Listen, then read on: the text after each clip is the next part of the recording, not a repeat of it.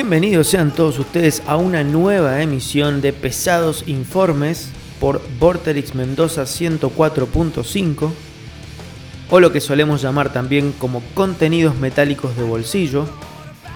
En este caso vamos a repasar lo que fue, a mi humilde opinión, uno de los mejores, si no el mejor disco tributo a una banda que se ha hecho hasta el momento.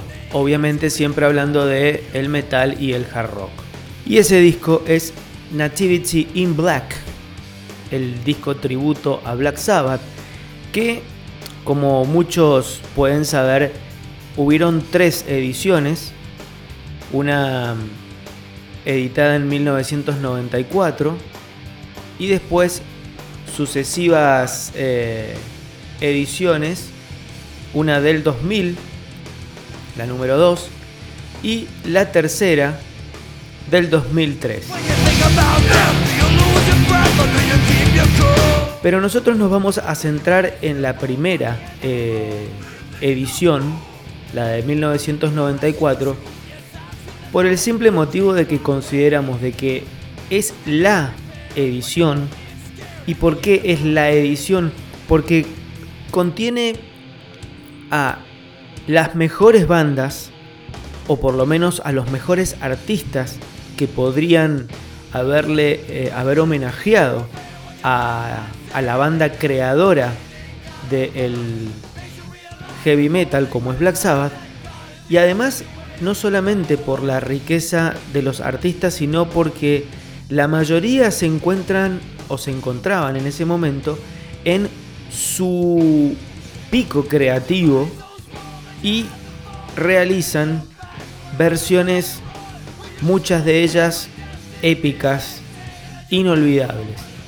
Esta edición de Nativity in Black eh, de, del año noventa y cuatro se centra fundamentalmente o se centra específicamente en el Black Sabbath de los setenta, por lo tanto abarca todos los discos en los que participó Ozzy Osbourne en esa década.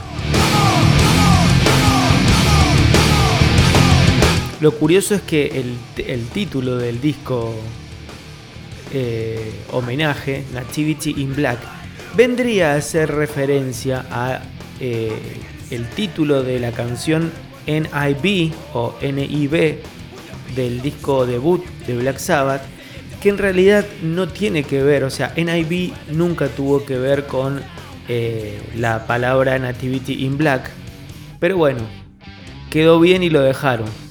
Bueno, el disco, como les decía, fue editado en mil novecientos noventa y cuatro, consta de, la, la edición original, consta de doce canciones, fue publicado, para ser específico, el cuatro de octubre del noventa y cuatro.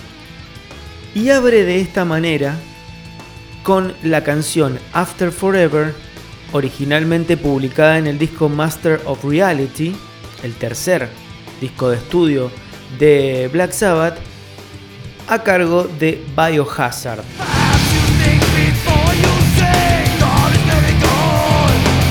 Biohazard, que en ese momento, año noventa y cuatro, se encontraba en casi el pico de popularidad, ya que había lanzado en ese mismo año el disco State of the World Address, el disco más exitoso en la discografía de la banda originaria de Brooklyn. Por lo tanto, era todo una, también toda una declaración poner a Biohazard, que provenía más que nada del hardcore de la costa este, pero con mucha afinidad con el metal, y llevan a cabo además una versión muy buena, muy personal, en donde se distingue o se distinguen dos cosas que son fundamentales para una buena versión: que haya cierto respeto por el original, pero que se note que la está llevando a cabo otra banda y que se note la, eh, la impronta de esa banda.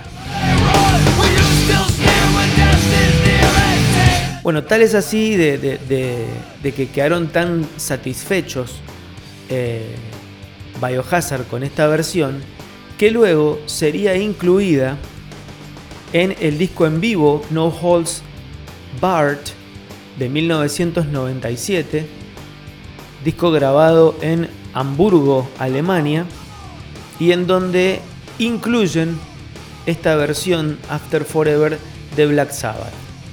Bueno, en el orden de las canciones del disco de Nativity in Black le sigue Children of the Grave, tocada en este caso por White Zombie. Children of the Grave, como también ya saben, es otra de las canciones que forma parte del disco Master of Reality de Black Sabbath, y en este caso White Zombie también se encontraba en un gran momento tanto de popularidad como de eh, creatividad. Venía con toda una corriente exitosa de eh, la edición de La Sexorcisto, Devil Music Volume uno, eh, ese disco había sido editado en el noventa y dos, y después el disco al, al, al año siguiente de este Nativity in Black, en el año noventa y cinco, edita Astro Creep dos mil, también un disco muy muy exitoso, por lo tanto también un periodo muy popularmente muy positivo para White Zombie. Y la versión también tiene características bastante personales y que uno puede distinguir claramente de que se trata de Rob Zombie y sus amigos, por todo esta, este agregado cuasi industrial que efectúa. Y por último, para cerrar este bloque, la canción que le sigue a Children of the Grave es, bueno, casi no hace falta la presentación.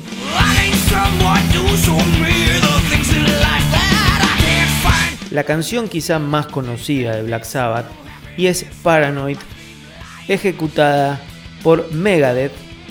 Paranoid, obviamente, incluida en el segundo álbum de Black Sabbath, denominado también Paranoid. La versión de Megadeth es impecable, sin fisuras, pero, a mi punto de vista, demasiado, demasiado parecida o demas- respeta demasiado la versión original, cosa que yo decía al principio. Es interesante cuando el, el, el artista le da su toque personal.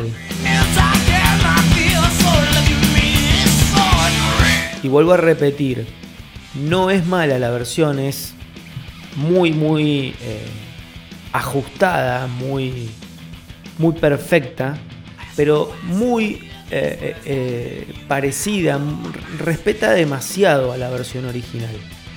Bueno, ¿qué decir de Megadeth en ese momento, año noventa y cuatro? Recordemos que Megadeth estaba en el pico máximo de popularidad. Había lanzado en mil novecientos noventa y dos Countdown to Extinction, el disco más exitoso y más vendido en la historia de la banda, y con toda esa corriente popular y creativa, En, no, en mil novecientos noventa y cuatro, un, un, un poco después de haber participado en este Nativity in Black, edita Euthanasia, también otro enorme disco, muy popular para la banda en ese momento. Por lo tanto, tenemos a, también a Megadeth en un pico de popularidad y de creatividad.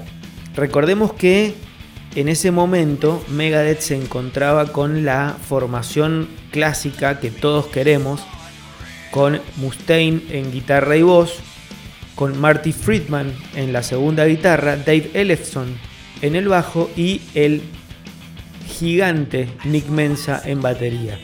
Bueno, esa eh, versión de Megadeth de Paranoid fue nominada en mil novecientos noventa y cinco como la mejor eh, la mejor ejecución de metal, Best Metal Performance, en los Grammy, en los premios Grammy de mil novecientos noventa y cinco, premio que terminaría ganando Soundgarden con la canción Spoolman.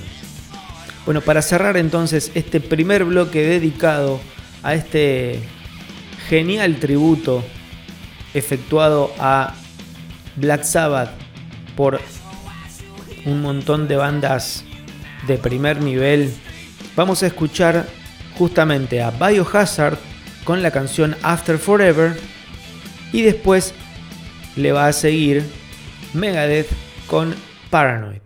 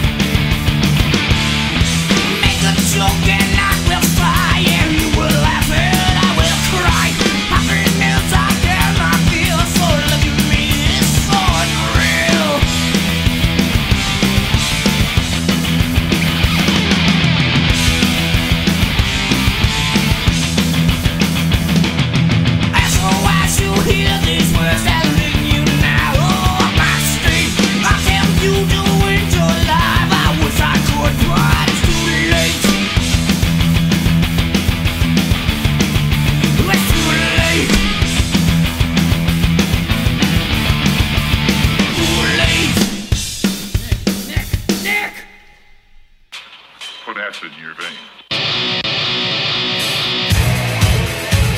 Bueno, en el orden de canciones de este disco, el track número cuatro es Supernaut, hecho por Thousand Homo D Js, un proyecto conformado por los integrantes de Ministry, más que nada con Al Jourgensen, y también la participación de un tal Trent Reznor de Nine Inch Nails.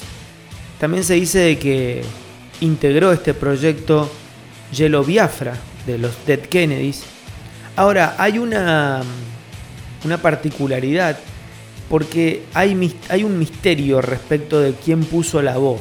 Hay algunos que dicen de que es Al Jourgensen el que, el que canta en esta canción. Y hay otros que dicen de que es el propio Trent Reznor el que puso eh, las voces. Igualmente, como la voz, como pueden escuchar, se encuentra netamente distorsionada y con efectos, cuesta distinguir quién puso la voz este específicamente. Reznor después negó de que haya sido su voz la que salió en, el, en este compilado, en este tributo Nativity in Black, y dice de que su eh, versión, o la versión que, en la que él puso la voz, se encuentra en un bootleg de eh, Nine Inch Nails. Bueno, la canción Supernaut forma parte del disco Black Sabbath volumen cuatro. Bueno, como pueden escuchar, la, la versión de este proyecto, Thousand Homo D Js, respeta bastante la versión original, pero bueno, le agrega esos toques eh, industrialosos de Al Jourgensen en cuanto a la voz, que está bastante procesada, y la, las guitarras también. O sea, en sí suena como la versión original, pero pasada por máquinas que rompen todos los, los sonidos. Es una versión bastante correcta, la de este proyecto, que solamente editó dos singles, y dentro de esos dos singles, uno de ellos fue la versión Supernaut de Black Sabbath. Siguiendo con, la, con el orden de los tracks de este disco, viene la canción Iron Man, con una particularidad. Participa nada más y nada menos que Ozzy Osbourne en colaboración con la banda de metal y rock alternativo denominada Therapy. Bueno, esta versión en colaboración de Therapy con Ozzy Osbourne, justamente, bueno, el hecho de que participe la voz original de la canción acerca todavía más eh, la versión a la original. Quizá en este caso Therapy lo que hace para despegarse un poco es acelerarla, manteniendo obviamente la calidad que eh, conocemos de esta banda, que también tuvo su momento de gloria ya en los noventa, a principios de los noventa. Y como les decía, bueno, lo que hace es acelerarla, manteniendo también la calidad y respetando en cierto punto la versión original.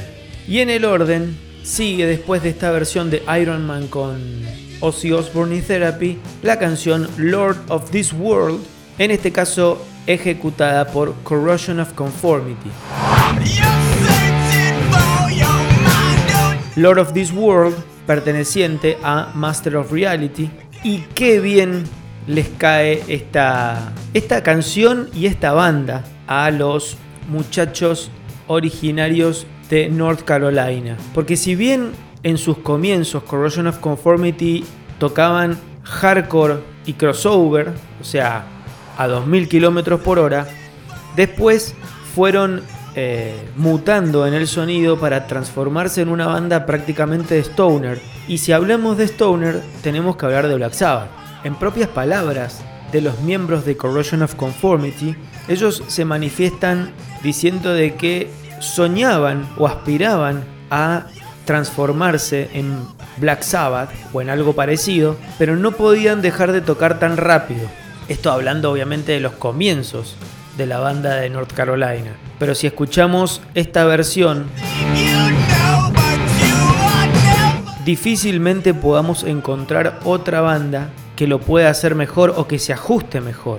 Corrosion of Conformity para ese momento, año noventa y cuatro, habían recién editado, meses antes, eh, su disco Deliverance, quizá el trabajo más exitoso de la banda, exitoso entre comillas, o sea, el, el más popular y el, el que tuvo más rotación en ese momento en eh, M T V y en las radios. Por lo tanto, también estamos hablando de un Corrosion of Conformity en su máximo pico de popularidad. Para cerrar entonces este segundo bloque dedicado a el disco tributo a Black Sabbath llamado Nativity in Black, la versión uno y para nosotros la mejor, vamos a escuchar la canción Lord of This World hecha por Corrosion of Conformity.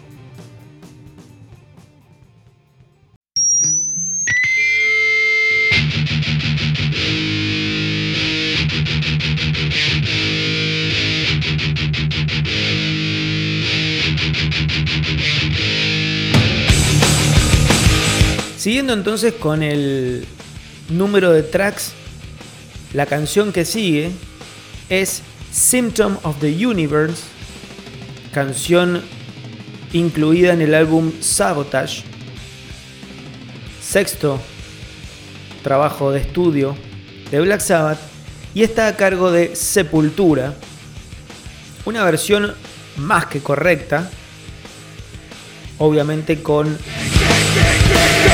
las diferencias obvias en, la, en las voces, a cargo de, hasta ese momento, Max Cavalera.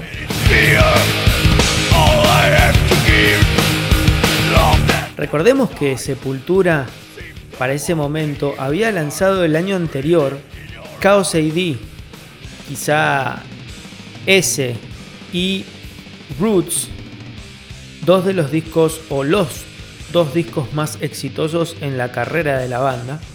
Por lo tanto, también Sepultura estaba en un momento inigualable de popularidad, participando en cuanto festival de los grandes existía en ese momento.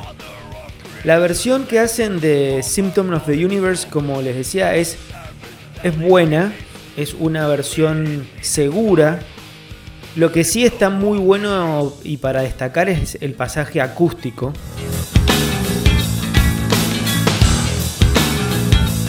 tan bien ejecutado, casi como en el original. Después, en el orden del tra- de los tracks del disco, le sigue The Wizard, en este caso ejecutada por este proyecto denominado Ballroom Brummies, con Geezer Butler y Bill Ward, participantes originales de Black Sabbath, en voces nada más y nada menos que Rob Halford de Judas Priest, y después en guitarra estaba Scott Wino Wainwright de eh, Obsessed y Saint Vitus, y en la otra guitarra estaba Brian Tills de Fight. Recordemos que en ese momento el amigo Rob Halford había dejado Judas Priest para embarcarse en este proyecto de metal más moderno, más cercano al groove metal, más en, en, en, en un sentido más de Pantera, denominado Fight, que para el año noventa y tres había editado ya ese disco debut, ese gran disco debut, denominado World of Words. Como les decía, bien en, la, en el sonido del groove metal que reinaba por, esa, por esos momentos. La versión eh, está bastante buena, con un Rob Halford un tanto o, o, o en esa faceta justamente de vocalista más duro, sin apelar a esos registros altísimos a los que nos tenía acostumbrados en la legendaria banda de Birmingham. Se dice que a partir de este proyecto se produjo un episodio un tanto confuso respecto de Gloria Butler, esposa de Geezer Butler, y que en ese momento se decía de que esta versión de The Wizard iba a, a ser eh, tocada en guitarras por el mismísimo Tony Iommi, pero bueno, por cuestiones contractuales no pudo llevarse a cabo, y por lo tanto se buscó en su reemplazo a Wino Wainwright, guitarrista de Saint Vitus y Obsessed, cosa que no le gustó para nada a Tony Iommi. Y se dice de que en ese momento el amigo Tony puso de patas en la calle a Gloria y a Geezer Butler. Es una anécdota que vas a saber si fue cierta o no. En la seguidilla entonces de canciones de este homenaje a Black Sabbath, le sigue la canción Sabbath Bloody Sabbath, justamente canción de ese disco, el quinto de estudio de la banda de Birmingham, en este caso a cargo de Bruce Dickinson, junto con una banda que tuvo una, un corto periodo de vida, banda americana esta, denominada Godspeed. Para ese momento Dickinson se encontraba fuera de Iron Maiden. Recordemos que el último álbum que había grabado eh, hasta ese momento era Fear of the Dark de mil novecientos noventa y dos, siendo ese el último grabado en esa década con la banda, con Maiden. Y para esa época de, de, de este Nativity in Black, año noventa y cuatro, Dickinson estaba con eh, su cabeza puesta en su segundo álbum solista, denominado Balls to Picasso. Respecto de la versión de Sabbath Bloody Sabbath, juntamente con Godspeed, es una muy buena versión.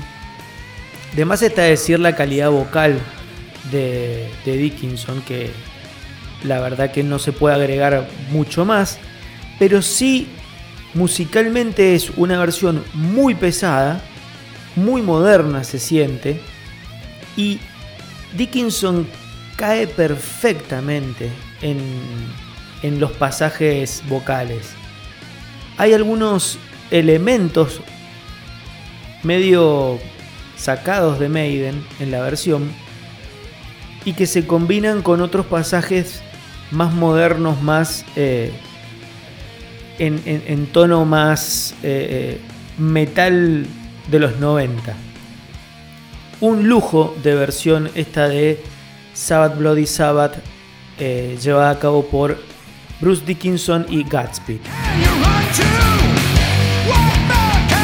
Para cerrar entonces este tercer bloque dedicado a el disco Nativity in Black uno, tributo a Black Sabbath, vamos a escuchar las canciones Symptom of the Universe, eh, efectuada por Sepultura, y le va a seguir esta que acabamos de nombrar, Sabbath Bloody Sabbath, versionado por Bruce Dickinson y la banda Godspeed.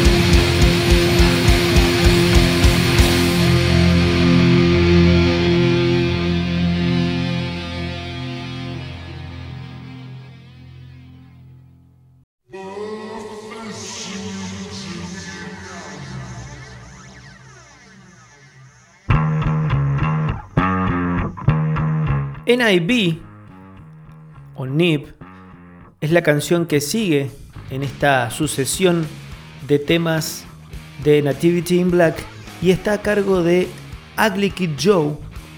Toda una rareza en cuanto a que la banda era, si bien estaba pasando por un gran momento de popularidad y comercial, recordemos que Ugly Kid Joe, banda americana de, de California, había editado su disco debut denominado America's Least Wanted el cual le había ido extremadamente bien, certificado doble platino, o sea, superó las dos millones de copias vendidas solamente en Estados Unidos.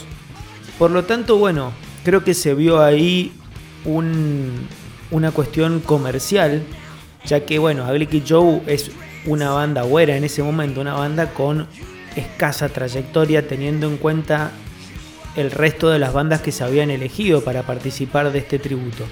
Pero sorprendió, más allá de la versión de N I B, que es excelente, con un Wilfred Crane en voces impecable. Sorprendió, ¿por qué? Porque eh, allí se, se notó el amor de eh, Wilfred por Black Sabbath, vínculo que, se, que continuó en el tiempo, ya que en el año noventa y seis fue convocado para hacer una participación en Italia conjuntamente con una orquesta y hacer canciones, hacer versiones de Sabbath, pero just, justamente con esta, esta orquesta denominada Orchestra of Doom. Esta presentación se llevó a cabo en, en Verona. Y eso no fue todo, porque después en el año noventa y siete, Wilfred fue convocado para hacer pruebas de voz de las canciones de Sabbath, debido a que Ozzy Osbourne se negaba, o en su momento se negó, a participar del disco en vivo Reunion. Ese disco que abarcó el tour, o sea que, que se transformó en un tour y que abarcó los años noventa y ocho y noventa y nueve. Después, siguiendo con, con los tracks, tenemos la canción War Pigs por Faith No More, con la particularidad de ser esta canción la única incluida en este tributo que está tocada en vivo. Esta versión de Warpix había sido grabada en mil novecientos noventa en un concierto en vivo de Faith No More denominado Live at the Brixton Academy, y la versión les gustó tanto a los productores de este disco que incluyeron a Warpix de Faith No More, que también Faith No More tiene una particularidad y un vínculo con Black Sabbath, ya que su baterista Mike Bordin tuvo una breve participación con Black Sabbath en, los, eh, en el año mil novecientos noventa y siete en reemplazo de Bill Ward. Y por último, la canción que cierra este disco tributo a Black Sabbath justamente es la canción Black Sabbath realizada por Type O Negative. Esta versión podemos decir, quizás sin temor a equivocarnos, que es la mejor versión de todo el disco. Nadie más ajustado a Type O Negative para llevar a cabo semejante obra. Se puede percibir la oscuridad y quizá hasta el miedo que transmite esta versión. La tristeza también que nos expresa Pete Steele y su banda. Para muchos este cover es de lo mejor que se ha hecho en honor a la banda de Birmingham.